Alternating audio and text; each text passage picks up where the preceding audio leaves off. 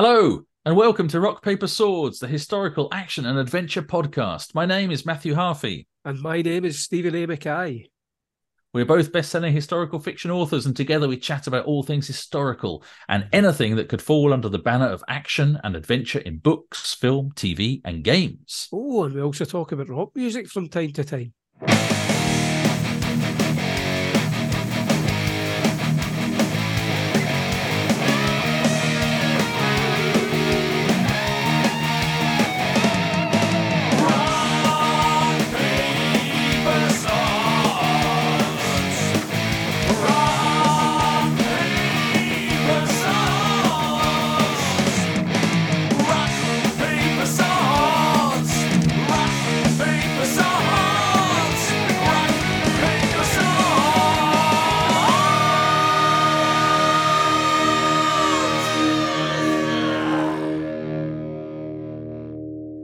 Our guest today is, um, I presume, it's Doctor Nicholas Morton. Yes, that's right. Yeah.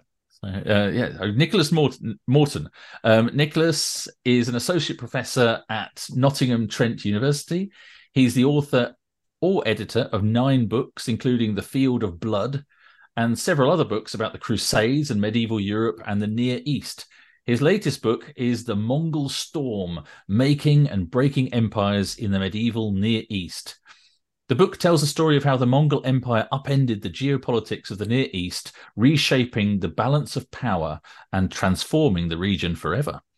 So, welcome to Rock, Paper, Swords, Nic. Thank you so much. Back from the show. And is it okay to call you Nic before we? Yeah, of course, absolutely fine. Yeah. okay, thank you. Hi, Nic. Good to have you here. The first question I've got, really, actually, I've got a question even before my first question. um, is I, I realized as I was reading the introduction that, that I, I use the term which comes from your um, book blurb and stuff, Near East, quite a lot. And I just wondered if you could just tell us first what is the Near East as opposed to Middle East or Far East, and you know how does that all fit in with with that with the geography basically first very quickly. Sure. So yeah, I mean Middle East, in some ways it's a better word, but it's got a bit more of a sort of modern ring to it. I've always felt. Um, very broadly, for the purposes of this book, I'm talking about Persia, so modern day Iran in the east, through to the East Mediterranean coastline, but taking in Egypt and what's known modern day Turkey or Byzantium or the uh, Anatolian Seljuk Sultanate as it would have been in the 13th century. So it's, it's that kind of area. Right. Okay. So you've written a lot about the Crusades what made you turn your attention to the Mongols? Sure. So it started really from a place that didn't have much to do with the Mongols at all. Um, what I wanted to do is I wanted to write a history of Middle East, Near East, um, at a time of enormous change. And I wanted to do it so the narrative was coming from multiple perspectives because when you look at histories of the region um, that have been written already, they're written from the Byzantine perspective or from a Muslim perspective, like the Mamluk Empire or the Ayyubid Empire, or from the Crusader perspective. It tends to align itself along one particular group's experience. And I didn't want to do that. What I wanted to do was to show how all the collision of different alliances and cross cultural perceptions and ideas and religions and armies and cuisines in some case, the meeting point of them all. Because for me, that's what makes the area, that's what makes the period so interesting. It's this sh- enormous sharing of things, all sorts of different things. And it's rarely nice. Sometimes it's very much not nice but it happens and it's interesting and things get transferred and people meet cultures and civilizations that had never encountered before and what they make of each other and it's all that kind of thing happening in the same space. So the mongol invasions to me seemed like a really good opportunity both from the mongols perspective but also from everyone else's perspective to see this enormous collision of different cultures brought about and how it changed um, the region, the world in the longer term. So, what are some of the pivotal moments in the history of the Mongol Empire? Everyone's heard of Genghis Khan. Uh, Iron Maiden even wrote a song about him. But there's clearly a lot more to it than just one man. Yeah. So the book's mostly concerned with his various successors. And so, I mean, you mentioned turning points or, or key moments. Um, there's several I'd pick. From a military perspective, the Mongols' big victories are their invasion of 1230 and their victory over the Anatolian Seljuks in 1243. Um, these are major victories that enable them to conquer much of the region. And then in the 1250s, the Mongols conduct their um, incredibly brutal siege of Baghdad, which is also a key moment in 1258. Then their invasions tail off into the 1260s, particularly when they suffer a major defeat at the hands of the Egyptians called the Mamluk Empire in 1260. And from then on, it's uh, the borders begin to stabilize a little bit. So, militarily, those would be the turning points or the key moments. But there's lots of other things going on as well. For example, um, the advent of gunpowder into the Mediterranean region. That happens in this era. Now, that's not a military turning point. In fact, it's not actually used by the combatant armies, or it doesn't seem to have been. But nonetheless, once it's arrived, it's going to change everything.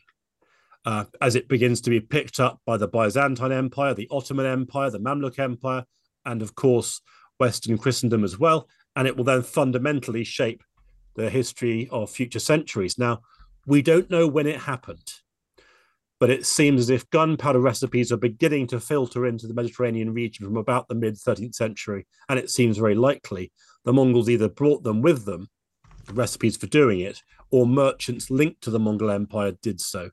So that would be a key moment. Another one would be, again, not a military date at all, would be a little bit towards the after the end of my book, a couple of decades later, when the Black Death hits the um, hits the region.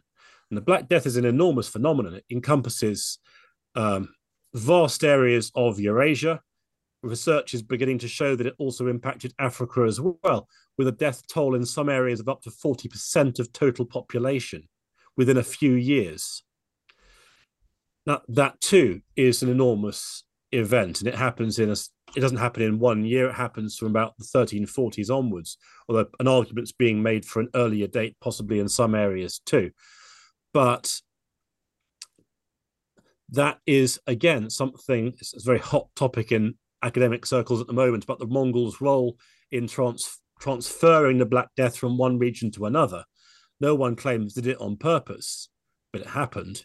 And the suggestion is that maybe animals brought along with the Mongol armies or with Mongol merchants may have brought it with them. But the, the, the debate rages on that one.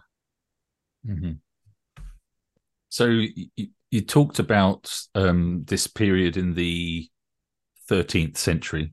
We're saying it's the 13th yeah. century with with um, this, this rise of the Mongol Empire and these massive invasions.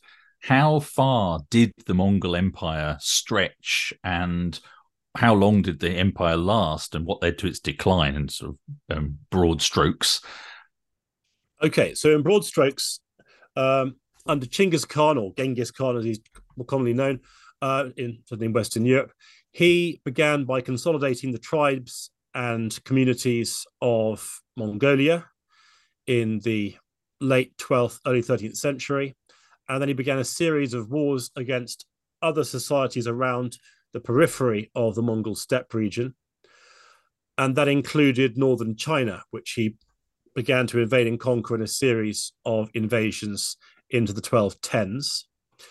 In 12, 18, 19, he began to conquer the Khwarezmian Empire, which is an empire that embraces much of what today be modern day Iran, but also the southern part of the Stans, if you see what I mean, of to the east of the Caspian Sea.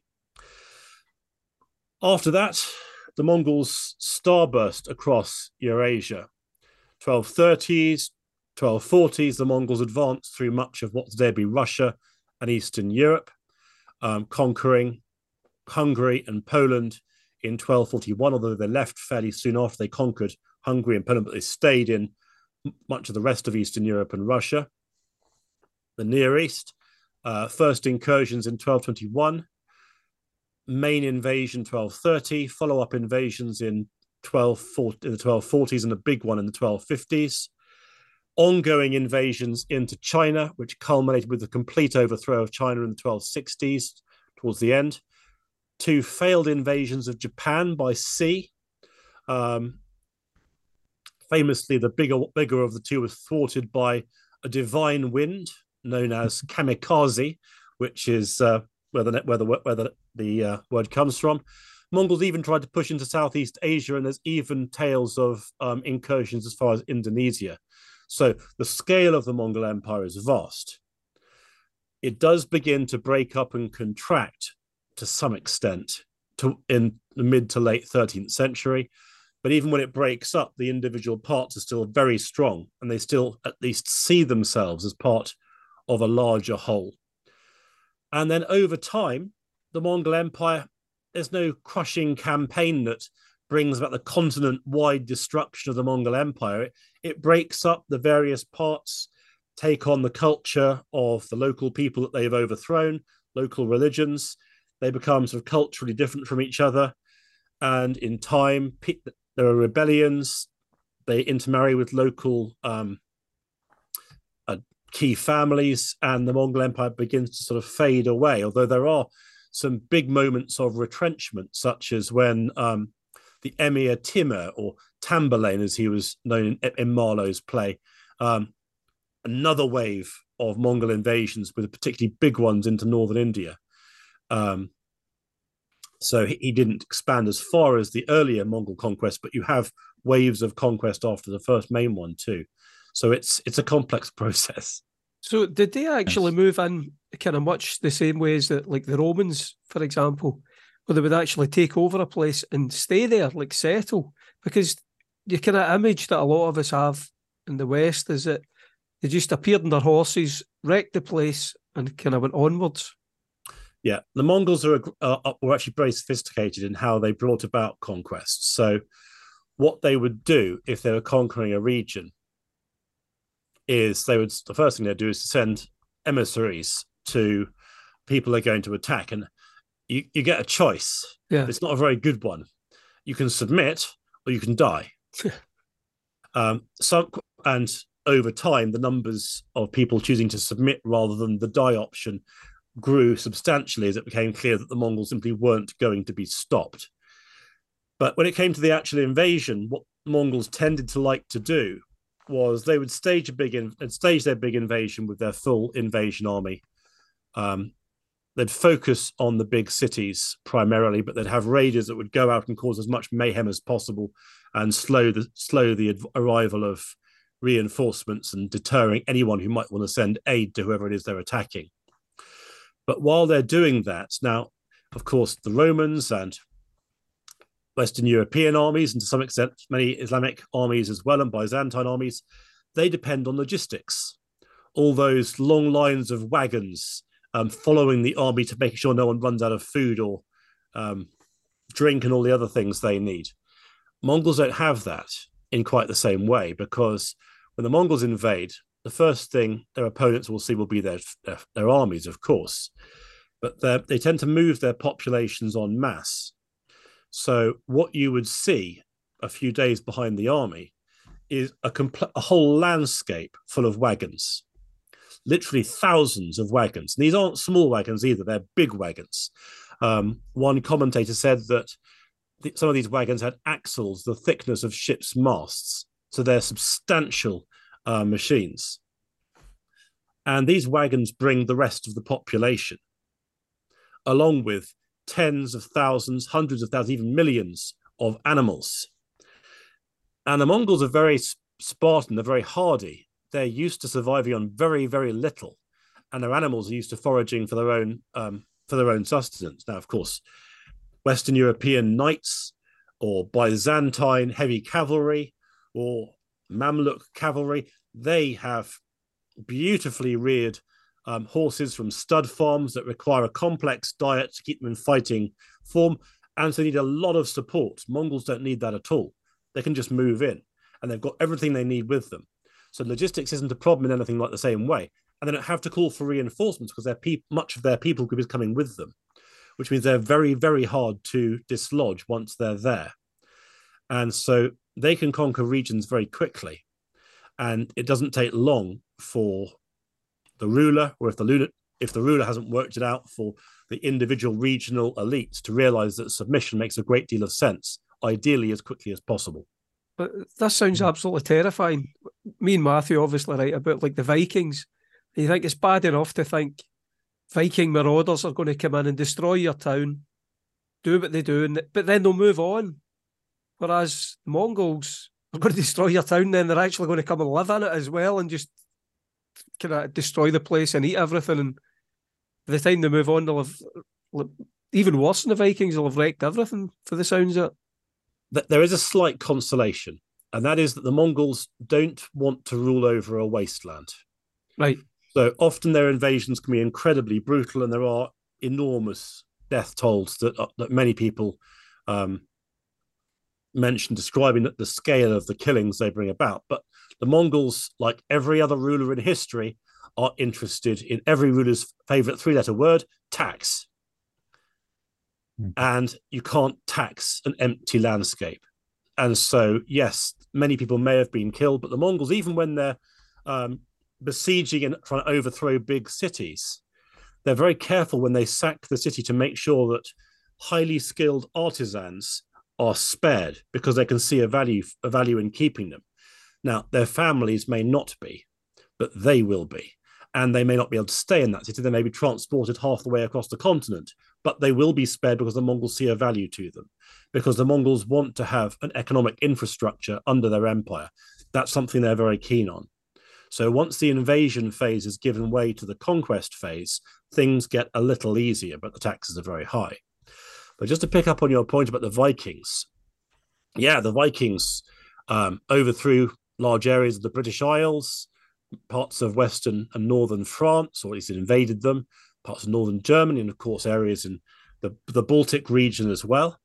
I might equally talk about the Crusaders, who are often described as being, uh, whatever else you think of them, very effective conquerors. But just how tiny those conquests are in terms of total territory taken. The Vikings took minute areas of the North Sea region and a few bits elsewhere. Crusaders, a slither of land down the eastern Mediterranean coast, whereas the Mongol Empire conquered the better part of Eurasia and held it. And so, as an instrument of conquest, we should very much see the Mongols as being not just better or more effective than anyone else, but by an order of magnitude it's something that I truly try to bring out in the book. Um, that because agricultural civilizations would later go on to develop gunpowder weapons, the musket, ultimately the repeating rifle, and then the machine gun, and with that, their railways and their big cities and their roads and their ultimately their nuclear weapons and all the rest of it ultimately because agricultural civilizations gained the upper hand in the sort of the long term of history they did that reasonably recently. Up until about the 15th 16th century it's nomadic civilizations that have bigger armies they're often richer and more effective. Mm-hmm. and that's not a narrative that often gets told. Yeah.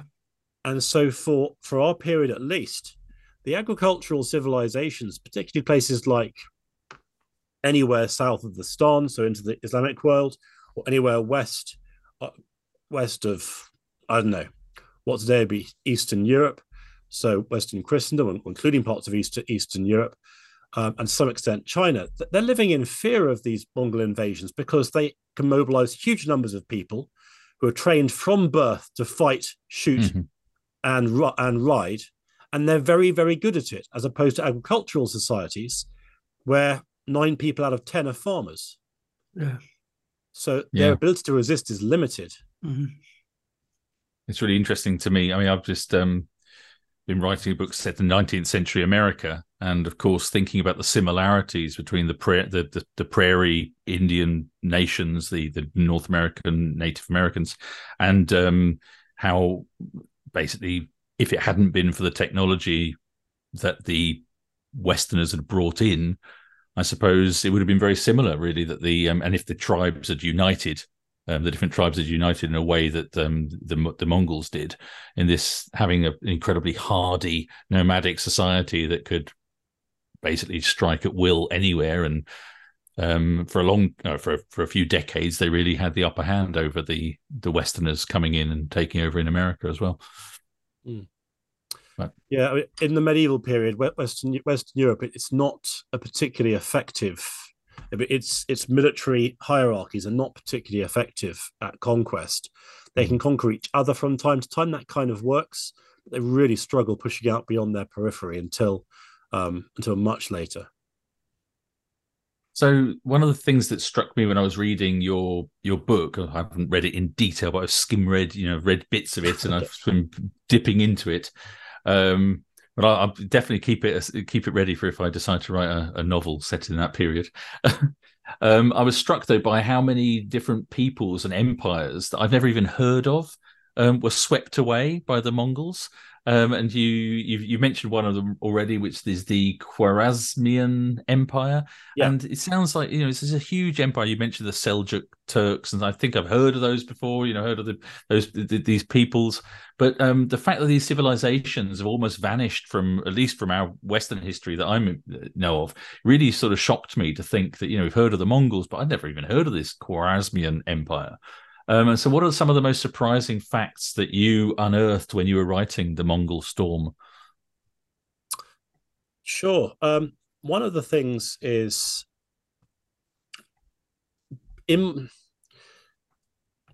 in my sort of in the broader sense of my interests, I, am interested in the period from roughly the 11th century through to the 14th, mm-hmm. and my focus is uh, Middle East really, and in the 11th century, there is another big invasion out of the Central Asian steppe region by the Seljuk Turks.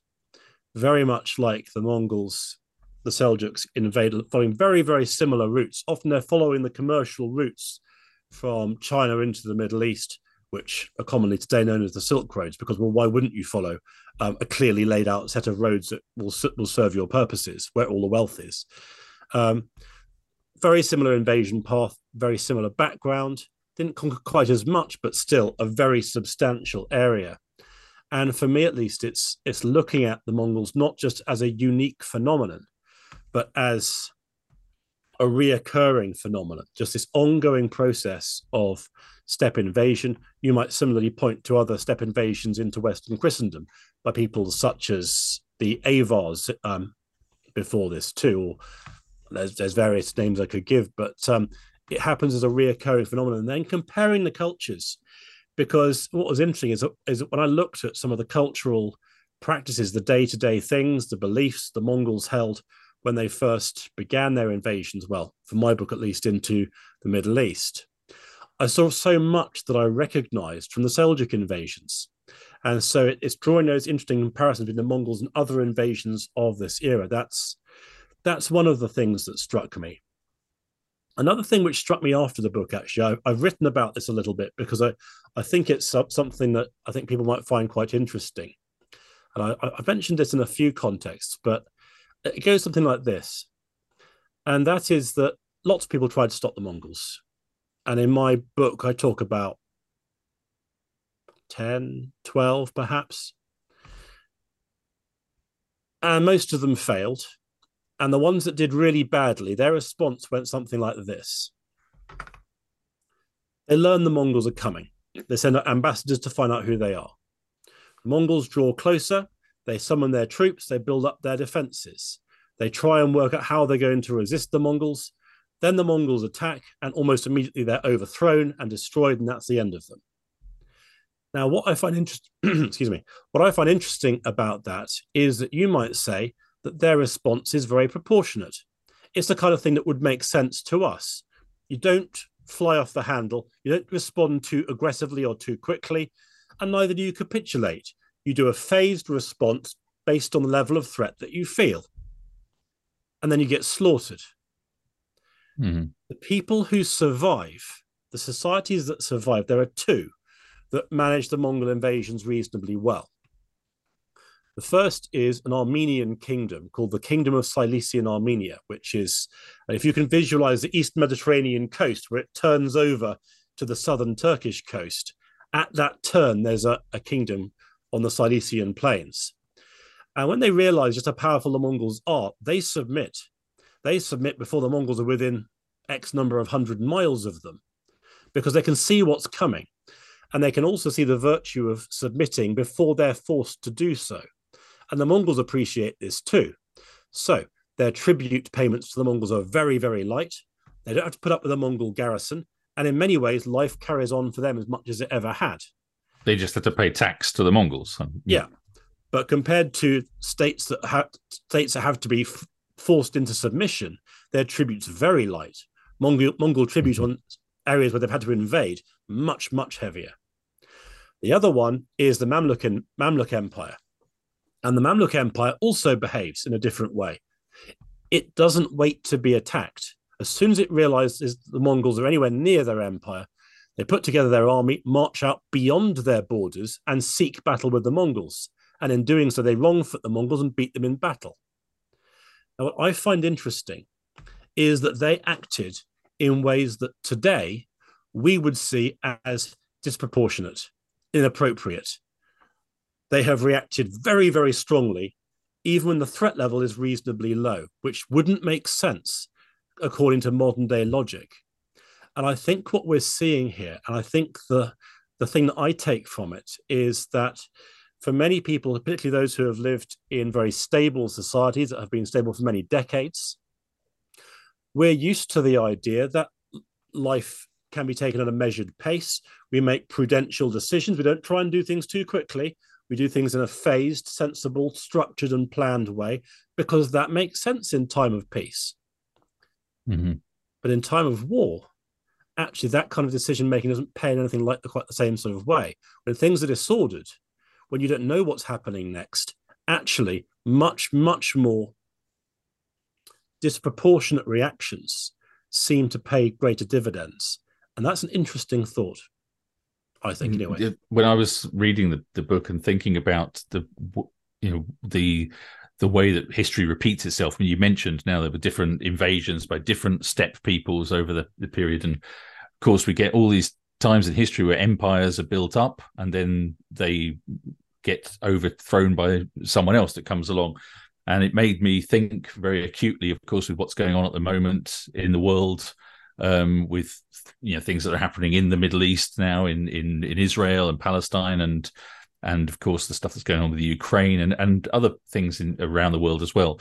And if we're in really a period now of the end of the Western civilization and uh, will you know i wonder what will happen you know in the next 50 years 100 years where where we'll be whether there'll be historians in a thousand years' time looking back and saying, "Oh, yes, it's interesting to see the decline of the West and how they kept on trying to be proportionate and do these proportional steps to to stop whichever." I don't want to name too many. I don't want to go too political, but you know, um, and and whether you know these things don't work and society will collapse as we know it. The, the million dollar question of what's going to happen next is one that's occupying a lot of people. Um, Absolutely. I'm afraid I, I, have the virtue of being a historian, so I can I can I can I can give the answer that I look back more than I look forward. yeah, but if you look back, itself. if you look back, I mean, history always repeats itself, doesn't it? So I guess that's why everyone's looking. It can be never quite sure which bits are going to repeat themselves. Mm. The bad bits, anyway. Yeah, we had uh, Angus Donald on the podcast. I don't know if you know Angus, who he is. He's you know, he's another author, uh, kind of writes similar stuff to us but he's actually writing. Uh, I think he might even have written the book, uh, a novel about an Englishman who fought for the Mongols. Oh uh, yeah. So he's asking. This Englishman was captured by German knights outside Vienna and riding with a band of Mongol scouts, and he'd been fighting with them for 20 years or more. So Angus was wondering if you'd ever heard of him. You obviously have. And uh, could you yeah. recommend any further reading for him? And Angus also says how much you liked your book. It was uh, oh, very interesting and well written.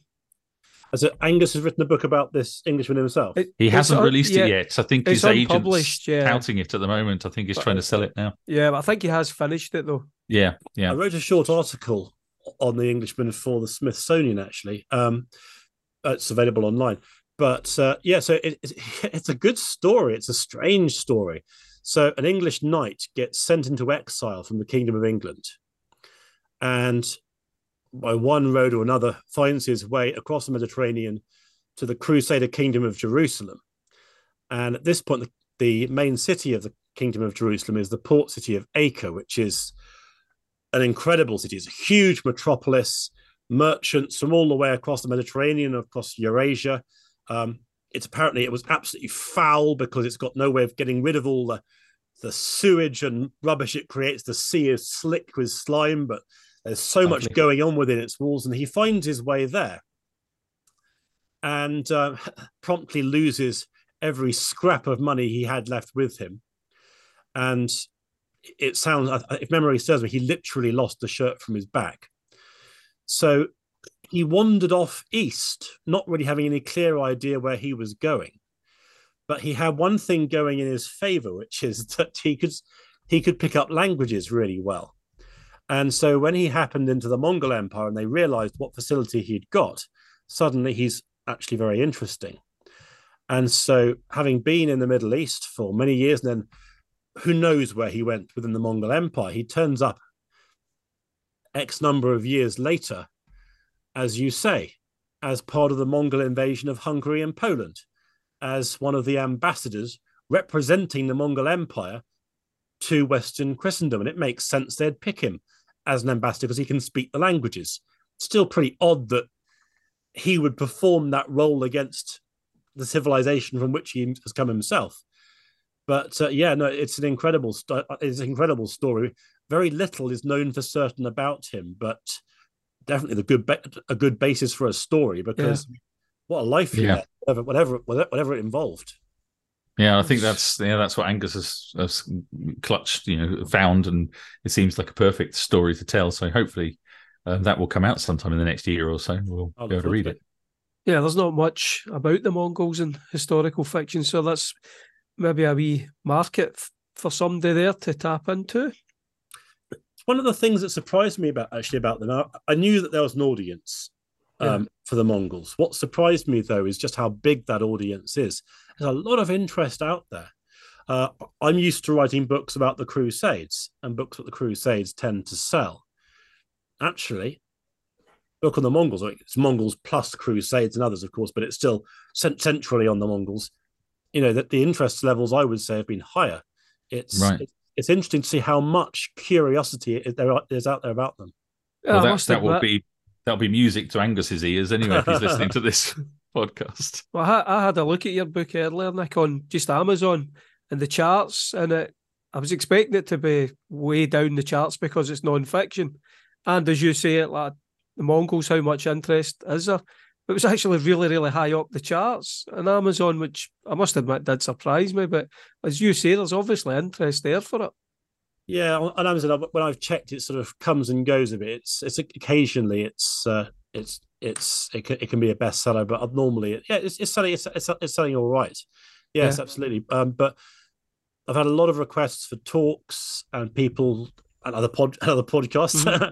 um, there's, there's a lot of curiosity out, out there about them, and I think there's an underlying sense that the sort of the Hollywood depiction or there's a popular media depiction of them as just this sort of wild band of warriors is very, very mm. much far from the mark, and and it is. It's a it's a much more complicated story. Yeah. Have you have you read the Conn Iggulden books about the Mongol, um, Genghis Khan and the whole sort of Mongol Empire? I have to confess, I haven't. But perhaps I perhaps I can one one comment I can offer on historical fiction is that one of the things I've liked about the historical fiction books I've read, and I'm, I'm aware you're probably going to ask me for an example, and one's not actually coming to mind, but I've read several that would fit this bill, and that's um, fiction books, or indeed even things like Netflix series, yeah, where the narrative shifts from one person's perspective to another and then to mm-hmm. another the, the plot progresses through multiple people's and groups eyes. And and I, I saw something in that that I thought, you know what, I think that would work very well in non-fiction, and dare I say, it, I think it it has. So, um, so yeah, this is one of the many areas in which I think that different forms of media, different types of writer can learn from each other because there's a great deal to be learnt. Mm-hmm.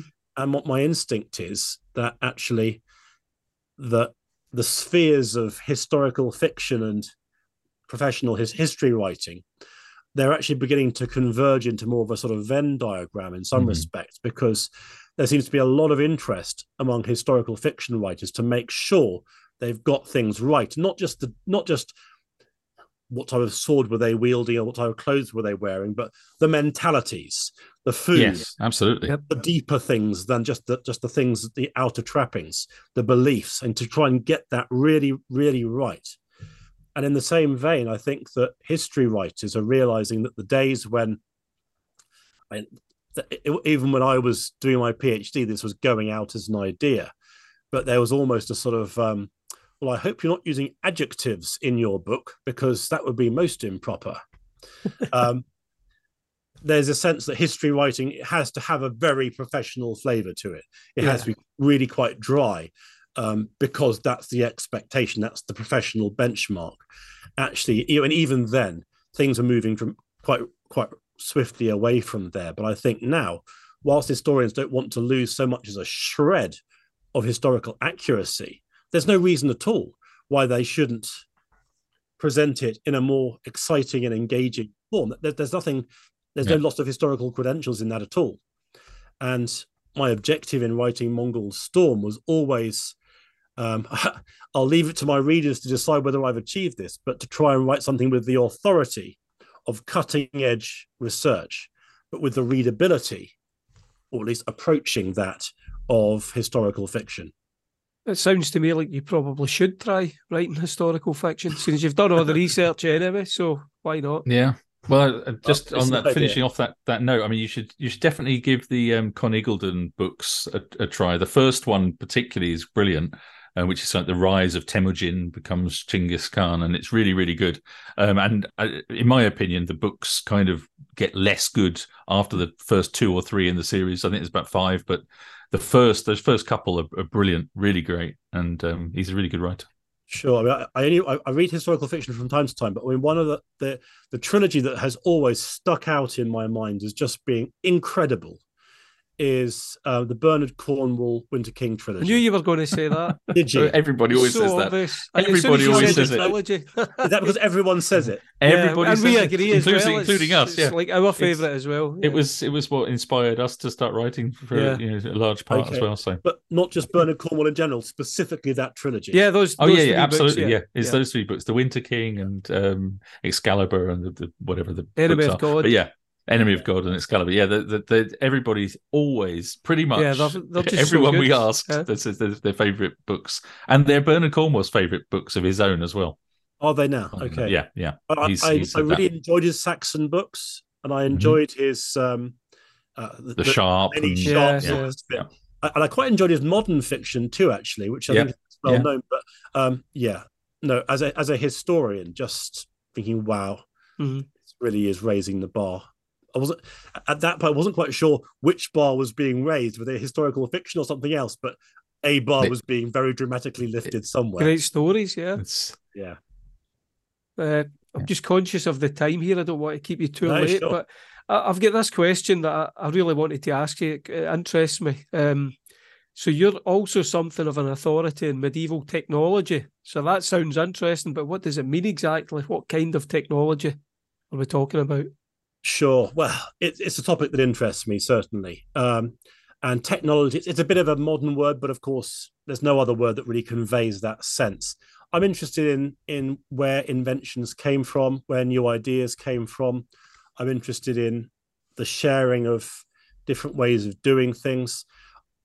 I'm from a, a, a, a, seafaring family myself, so I'm always interested in things like where the maritime chart came from, and it came from the 13th century. It seems to have been a product of the intensification of maritime trade um, between Byzantium, the Muslim world, and Western Christendom during the era that the book's about. I'm interested in the arrival of the maritime compass, which is from China originally, um, and then all sorts of more specific details like the configuration of galleys and keels and things. But I'm also interested in science and intellectual ideas. And one of the things that interested me about the Mongols is that they're interested in science too. And so in the Middle East, uh, one of the most powerful Mongol leaders uh, in the 1250s and 1260s is called Hulagu. And Hulagu is very interested in intellectual life. And so he creates a research institution at a place called Maragha. And what he does is when his armies go conquering places, they have been tasked with rounding up as many intellectuals and thinkers as they can. And then they're all parceled into Maragha. And so you have this incredible assortment of Christian and Muslim and Chinese um, scientists and philosophers. And they're just put in this place and they're told, right, what you've got to do is work out how to increase the prosperity of the Mongol Empire, the victory of the Mongol people, and the lifespan of the Mongol imperial family. Go. And so off they go. And of course, many of these things aren't achievable, but nonetheless, through the sharing of ideas, there's some significant scientific advances that are made, including in spherical trigonometry, for example, which still impact science today. And so the Mongols do have a science legacy, not necessarily the one they expected, but they do have one. Um, and, and it's also the way they try things out. So when the Mongols invade China, they encounter paper money. I think, well, this is a good idea because what we can do is take away all the gold from a civilization and keep it for ourselves and replace it with paper money and say, well, there you go, spend it as if it was gold. And it'll work brilliantly. And they try and use this um, in Tabriz, uh, a big city in the Caucasus. And they say, okay, from now on, uh, all trade has to be in paper money, much like it is in China. the shopkeepers won't have it. It's like batten down the hatches, right? That's it. No more business today because they won't accept paper money. But it's interesting to see different ideas and approaches and technologies being tried in different places um, because the Mongols want to see if these things work. And in the same vein, you actually have quite a lot of thinkers in other parts of the world trying to think about ways that they can defeat the Mongols or prop up the Crusader states or something like that. I mean, one one area which is quite interesting is there's a lot of research going on in Western Christendom in these years into lenses and how lenses mm-hmm. work. And so one writer actually says what we need to do is to get a massive lens and mount it on the ramparts of Crusader castles so that we can channel sunlight yeah. through the lens, concentrate it into what is basically a laser, laser yeah. in the 13th century. Totally doesn't work, but they're thinking about it, and that in itself is very interesting. Yeah, yeah, it's, it's like my daughter leaving her glasses, her spectacles on the, the window ledge, and I'm saying, don't leave them there, they'll start a fire. yeah. uh, well, they do. Uh, they, they, they can do, yeah. Um. So, well, we're coming to, to towards the end of the of our time together. Oh yeah. Um. And um, it's been incredibly interesting, and um, I think we could ask you lots more. Yeah, we had a lot more questions. Yeah. But uh, maybe maybe when you, you well, one question we could ask you: Are you working on another book at the moment? Have you got something else lined up? Yeah, so I, I really enjoyed writing the Mongol Storm, and I think I think people enjoyed reading it too. So I, am probably not going to stop there. Uh, the next book's going to be a similar kind of thing, a multi-perspective history uh, history of an era in the Middle East. I'm thinking I might go for the century preceding the Mongol storm. So this would be the era of the Crusader invasions, but again, not just from the Crusaders' perspective or Saladin's perspective or uh, the Byzantines' perspective or anyone else's perspective, but trying to sort of bring in a little bit of everyone's perspective to show how the various different things that are going on in that era affect the course of events. And one of the big points to make is that whilst everyone's heard of the Crusades, there's actually a lot of other things going on in the Middle East too that are really hmm. interesting, mm. but which don't get talked about that much. So it's showing how that mix all comes together, really. Yeah. Well, that sounds brilliant. That sounds great. So maybe when you've when you've done that and that's been published, we'll get you on and talking talking about that book. Anytime. So at the end of every um, interview, we always ask our guests a couple of questions, and the first one is I always ask, and um, it's what have you been reading and what have you been watching recently?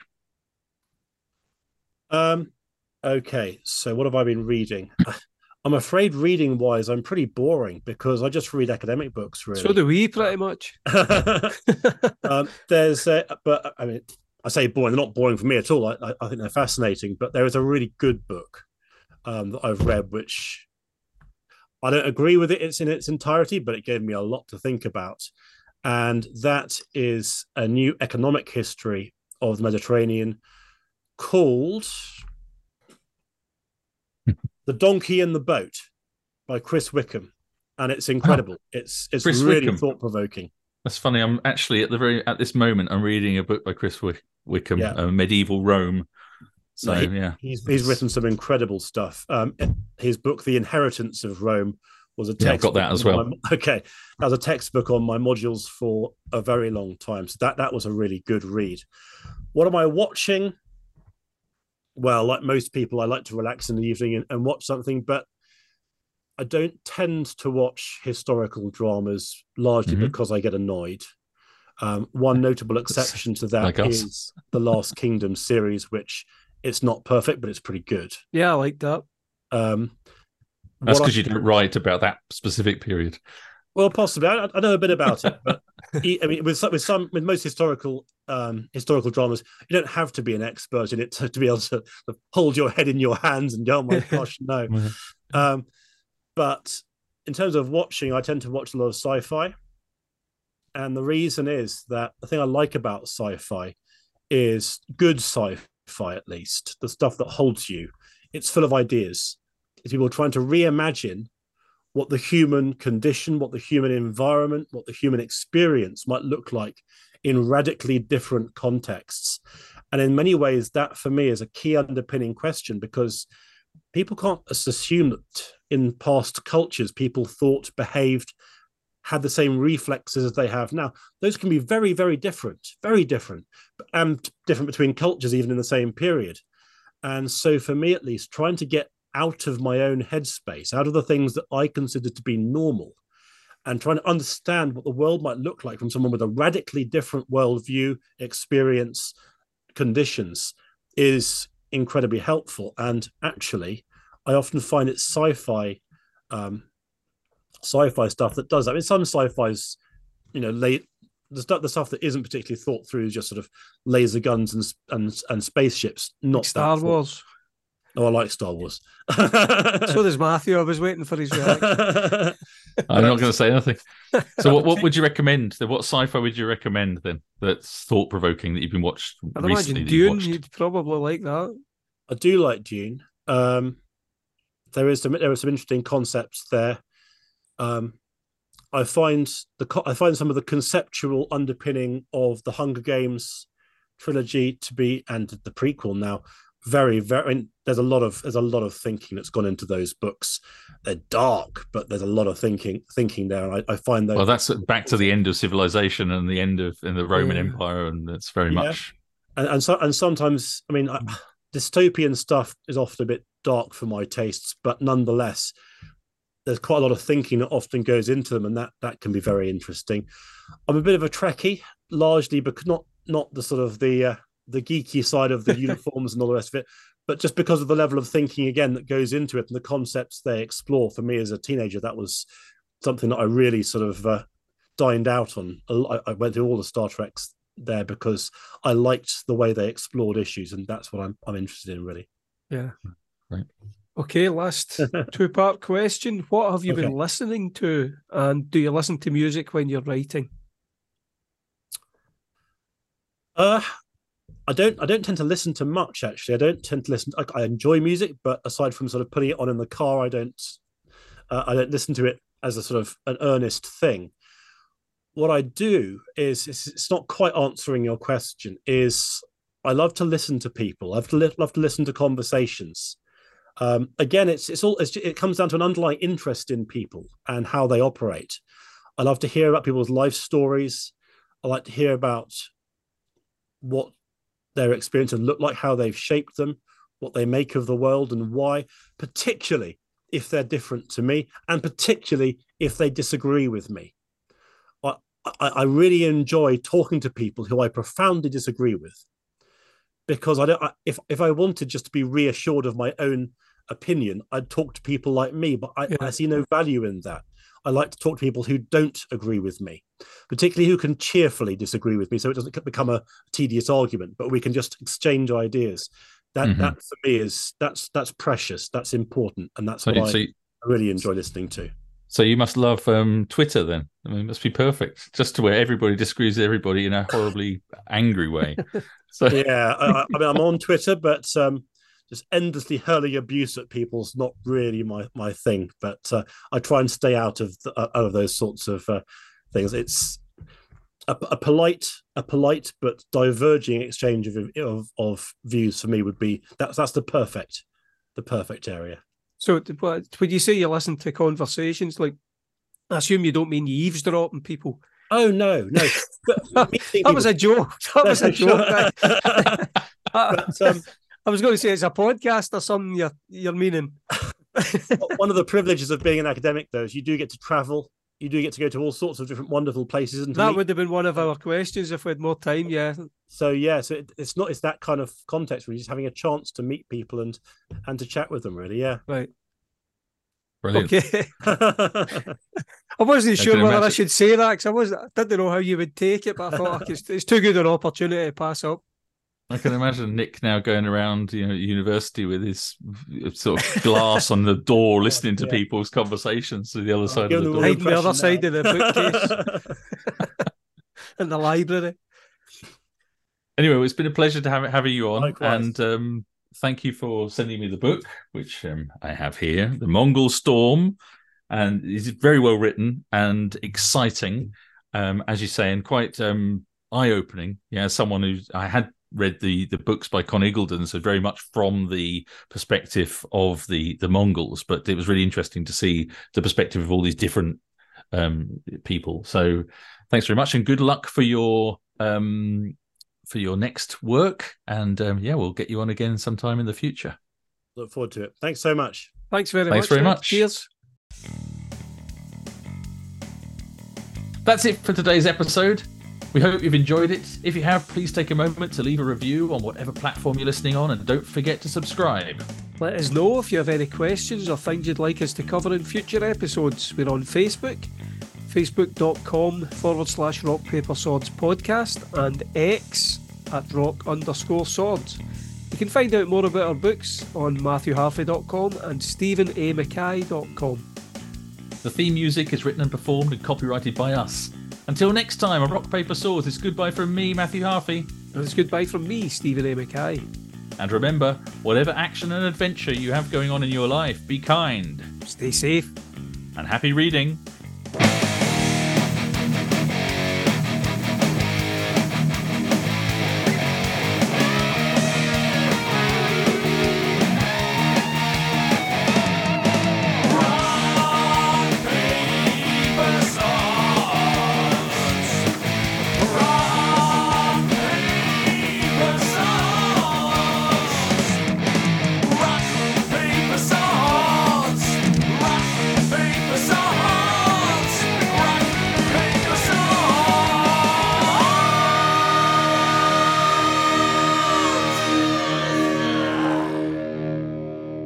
Da da dum, chaka chaka chaka bong, ga ga ga ga ga gong.